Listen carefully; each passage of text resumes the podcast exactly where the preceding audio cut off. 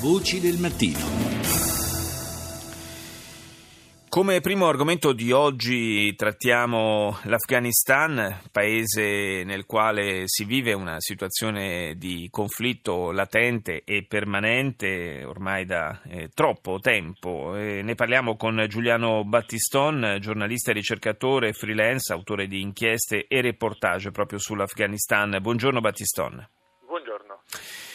Dunque si concluderà oggi la conferenza dei paesi donatori eh, convocata a Bruxelles, eh, saranno varati aiuti per la popolazione civile per i prossimi quattro anni per sostenere eh, finanziariamente anche la, l'azione del governo afghano, eh, ma eh, la situazione, ancora una volta siamo qui a doverlo sottolineare, la situazione sul terreno eh, è praticamente sempre la stessa, con i talebani che di fatto controllano ampie aree del paese e soprattutto, come dimostra l'offensiva lanciata in questi giorni a Kunduz, hanno ancora una notevolissima capacità militare.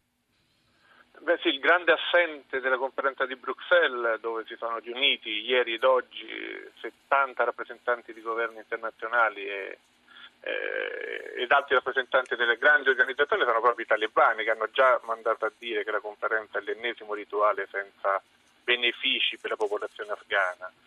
E è comunque un'importante conferenza perché la comunità internazionale deve dimostrare di voler ancora sostenere il governo afghano e lo farà in modo molto concreto.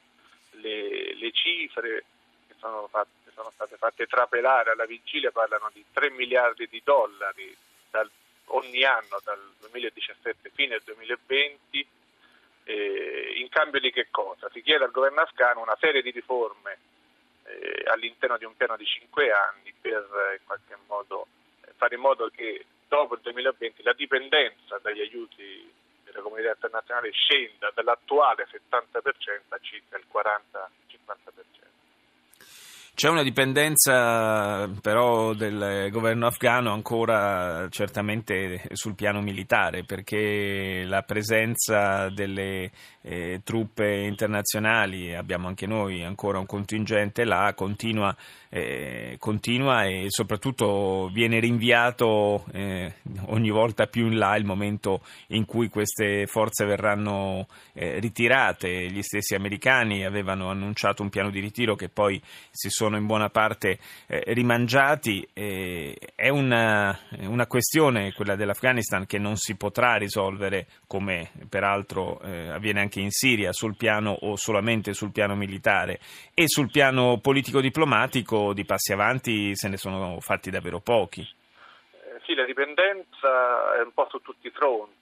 Fronte politico, lo stesso governo di unità nazionale che mette insieme il presidente Ashraf Ghani una sorta di primo ministro, Abdullah Abdullah, saranno entrambi a Bruxelles, dipende dagli Stati Uniti che l'hanno fortemente voluto e dopo, dopo, le, dopo i dibattiti e i conflitti seguiti al, eh, al, alle elezioni del settembre del 2014. Sul fronte economico, l'abbiamo appena detto, e anche sul fronte militare. Eh, c'è però un riconoscimento appunto che la soluzione militare ormai sia, non sia praticabile e che vada perseguita la via politico-diplomatica. Il guaio è che i talebani ancora non hanno alcuna intenzione di sedersi al tavolo negoziale, l'hanno ribadito nei comunicati dei giorni scorsi. Il guaio è che all'interno della compagine degli attori che hanno interesse nella partita afghana non tutti credono che sia ancora il momento di, di, di deporre le armi. Quindi ci sarà ancora ci sarà ancora modo, ci, di, insomma la popolazione afghana sarà ancora costretta a subire la guerra, lo dimostrano i dati delle Nazioni Unite secondo, le, secondo i quali i primi sei mesi del 2016 sono stati più letali per la popolazione sì. civile dal 2009. Grazie a Giuliano Battiston per essere stato con noi questa mattina.